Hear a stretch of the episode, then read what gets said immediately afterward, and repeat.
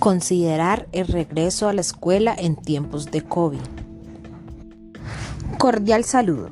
Hoy estamos aquí con Catalina Zúñiga Navas, Yania Carolina Orozco Chamisas y Kelly Joana Mula Raondo. Somos estudiantes de la Fundación Universitaria de Popayán de la sede norte de Santander de Clichao, de la Facultad de Trabajo Social del sexto semestre.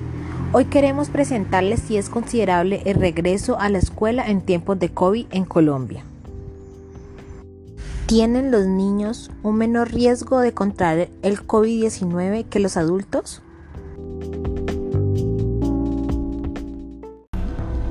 De acuerdo con la Organización Mundial de la Salud, los datos apuntan a que los niños menores de 18 años representan cerca del 8,5% de los casos de COVID-19 y registran un número relativamente bajo de muertes en comparación con otros grupos de edad.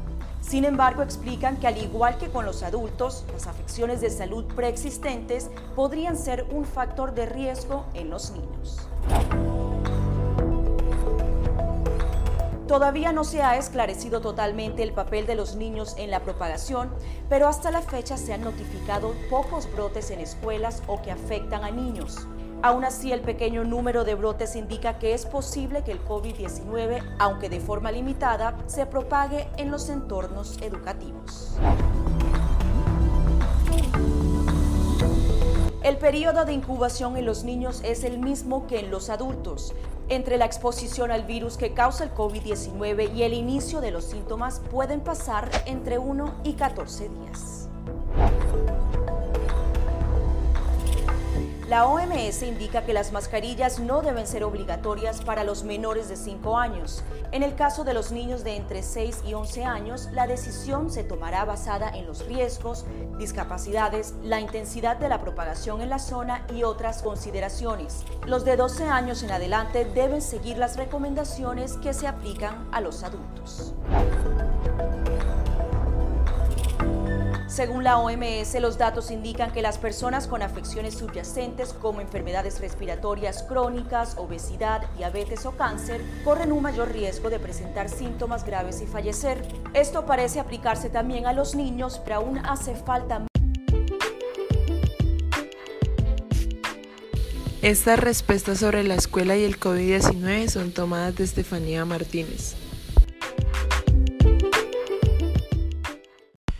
El regreso a clases para los alumnos que presentan enfermedades subyacentes como sinusitis aguda, diabetes, desorden de malnutrición, asma, obesidad, entre otras, se convierten en focos fáciles para contener o tener mayor riesgo de tener un contagio y esto aumenta si no se toman las medidas pertinentes a la bioseguridad y a la idea de que los niños con este tipo de afecciones se convierten en niños con necesidades especiales, de partir en un lugar con poca probabilidad de protección, ya que algunas instituciones no son adecuadas no solo en la infraestructura, sino por su condición social y su condición geográfica.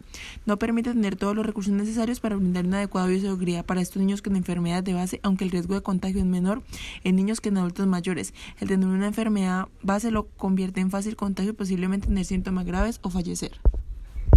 Aunque existen diferencias de pensamiento en cuanto a volver o no a las clases presenciales, en algunos casos se piensa más por la parte emocional en cuanto a la educación en las relaciones interpersonales de los niños o niñas, como la convivencia de estos con otros niños y se pasa a un segundo plano las verdaderas dificultades de retomar nuevamente clase presencial y si posiblemente este puede ser una probabilidad siempre y cuando las instalaciones educativas cuenten con la correcta bioseguridad, pero Claramente no todas las instituciones educativas cuentan con los recursos necesarios para tener un espacio adecuado para estos niños con necesidades especiales. Estudios en países donde se han reabierto las escuelas completamente o se han abierto de manera parcial o intermitente concluyen que los colegios pueden reabrir de manera segura cuando la transmisión comunitaria es de alguna manera baja, de acuerdo al uso correcto de los elementos de bioseguridad, aunque no quiere decir que esto se convierta en un verdadero foco de contagio, careciendo del correcto sistema de control sanitario. Incluso en algunos lugares donde la transmisión comunitaria va aumentando puede ser aún más común en los brotes del COVID en los colegios. Sin embargo, para los niños y niñas las consecuencias de perder más días del colegio presencial van más allá de la educación. Se involucran sus emociones, sus condiciones y relaciones interpersonales, pueden influir en un buen desarrollo emocional de los niños y niñas.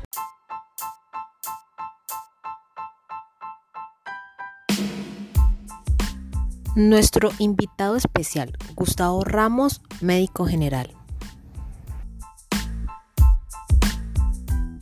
Soy Gustavo Ramos, médico general mi opinión frente al regreso a clases de los niños enfrentando nuestra nueva normalidad y la presencia del coronavirus es que en los pacientes que tienen enfermedades como asma, diabetes o hipertensión, no es conveniente ese regreso. ¿Por qué razón? Los niños con esas preexistencias van a ser candidatos a que al obtener el virus o al contagiarse del virus, su cuerpo no responda de la misma manera que una persona sana.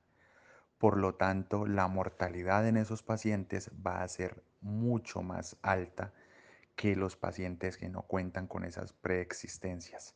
Hay un afán de volver a la normalidad de todo, de recuperar el control de nuestras vidas y no seguir afectando la salud mental de los niños que necesitan interacción, socializarse.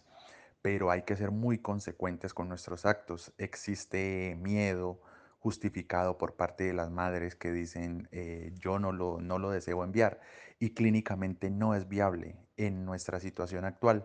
Las UCIs están llenas, no hay eh, mecanismos de respuesta para eh, poder responder efectivamente a, a la demanda que hay de pacientes. Entonces, eh, por tanto, no es conveniente que esos niños con preexistencias regresen a clases. Se deberá esperar una vacunación efectiva eh, o por lo menos que transcurra más tiempo para poderlo llevar a cabo.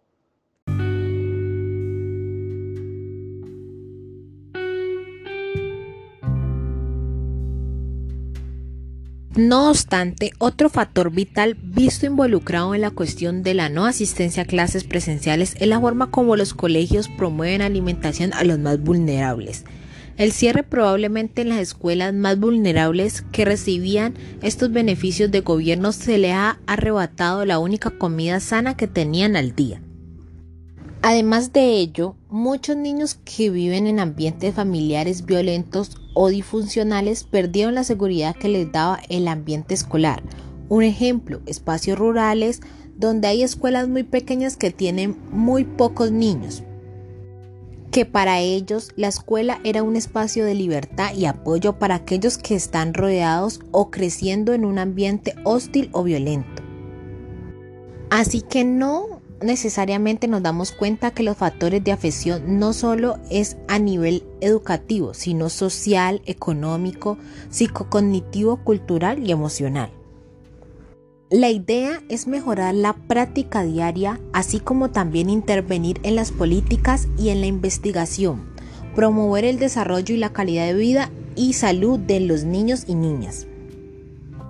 A partir de esa primera experiencia es tratar de formar un grupo de trabajo que esté orientado a generar un espacio institucional que permita involucrar a los profesionales de salud, profesionales de educación, padres de familia y niños en formación sobre los aspectos necesarios para la prevención y mitigación del brote o contagio en las aulas de clases para tener una base inicial y que no se vea afectados los derechos de los niños y las niñas en general.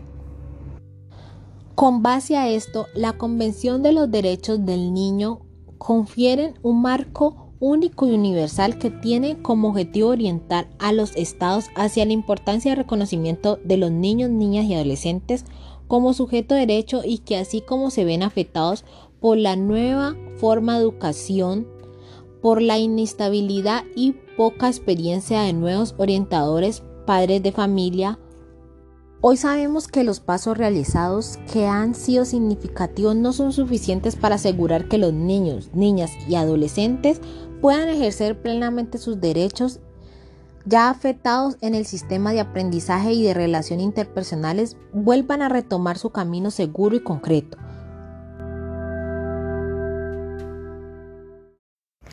El último fin es lograr que los niños, niñas y adolescentes puedan expresar y sentir estos cambios en sus vidas cotidianas.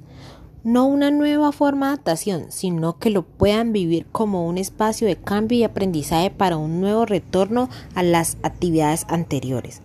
Como toda nueva iniciativa se debe tener una buena oportunidad para participar con la gente. Este es un componente básico y reconocer sus nuevos cambios hacer sugerencias de mejora y actuar como mitigante de futuros rechazos o abandonos, en lugar de considerar solo a niños y niñas, sino a personas con necesidades especiales.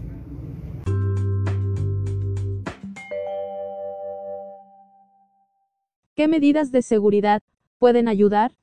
Las escuelas son más que un lugar para aprender. También son un lugar seguro que apoyan la salud física, mental, social y emocional de los niños, mientras los padres trabajan. Pero son seguros solo si las escuelas usan medidas de seguridad, para prevenir la propagación del coronavirus y si la comunidad en la que se encuentran tiene al virus bajo control. Para ayudar a prevenir la propagación del coronavirus, los centros escolares pueden limitar el tamaño de las clases, escalonar los horarios u ofrecer aprendizaje en línea. Algunas escuelas pueden ofrecer una mezcla de aprendizaje presencial y en línea. Aquellas escuelas que ofrezcan aprendizaje presencial, pueden exigir que tanto los niños como los profesores lleven mascarillas, mantengan el distanciamiento social y sigan otras precauciones. ¿Es probable que mi hijo enferme de COVID-19 en la escuela? Es menos probable que un niño contraiga y contagie el coronavirus que un adulto. Los expertos en salud afirman que ir a la escuela con medidas de protección ayuda a proteger a los alumnos y reduce sus posibilidades de que contraigan el virus. Entre estas medidas, se incluyen las siguientes. Lavarse las manos y limpiar las superficies a menudo llevar puestas mascarillas o cubiertas de tela para la cara mantener a los niños separados escalonar los horarios. Agrupar a los mismos, alumnos y profesores a lo largo de toda la Jornada escolar. ¿Va a seguir la escuela de mi hijo todas las medidas de seguridad del COVID-19? La limpieza y la desinfección. Las superficies que se tocan mucho como las manillas y los pomos de los lavabos, los teclados y los pomos de las puertas, se deben limpiar lo máximo posible, por lo menos una vez al día. Las escuelas deben estar pendientes de los síntomas del coronavirus en sus alumnos todos los días. Esto puede incluir tomar la temperatura y hacer revisiones sobre los síntomas, tanto en casa como en la escuela. Cubiertas de tela para la cara. Todos los adultos que estén en un centro escolar, deben llevar puestas mascarillas o cubiertas de tela para la cara, al igual que los alumnos de enseñanza secundaria y los de bachillerato. Distanciamiento social Tanto los adultos como los alumnos deben mantener entre sí una distancia mínima de 6 pies 2 metros, siempre que sea posible. Dentro del aula, separar los pupitres entre sí de 3 a 6 pies 1 a 2 metros. Clase o tamaño del grupo. Algunos centros escolares pueden limitar la cantidad de alumnos de las clases, poner a los alumnos en cohortes, escalonar los horarios o hacer una combinación de clases presenciales y clases en línea. ¿Qué más debería saber? Si la pandemia de coronavirus sigue cambiando, es importante ser flexible. Siga las indicaciones que le dé la escuela de su hijo y esté preparado para ir haciendo las adaptaciones que sean necesarias. Saber qué puede esperar y cómo mantener a su hijo seguro ayudará a reducir el riesgo de que su familia contraiga el coronavirus. Puede encontrar más información sobre cómo volver a ir a la escuela con seguridad en el sitio web de los CDC. Estas opiniones de que si es seguro regresar a clases son tomadas de Kindes James. Teniendo en cuenta la investigación que hemos realizado, se puede decir que en realidad no es factible que los niños con enfermedades subyacentes regresen a la escuela, eh, siempre y cuando la institución pues no tenga la capacidad económica y moral para manejar verdaderas conductas eh, rutinarias que puedan garantizar la protección y el cuidado para estos niños que tienen necesidades especiales eh, y no solamente para ellos, sino también brindarle una atención adecuada y al mismo personal educativo eh, con, con, profesionales de la misma salud para que estos niños no, no se expongan y tengan un lugar seguro. Asimismo ellos no pueden ser un foco de contagio para su entorno social. Em, siendo así, el plantel educativo que no cuente con esto no sería viable eh, como entorno para que los niños reciban unas clases oportunas, más que estos niños tienen necesidades especiales.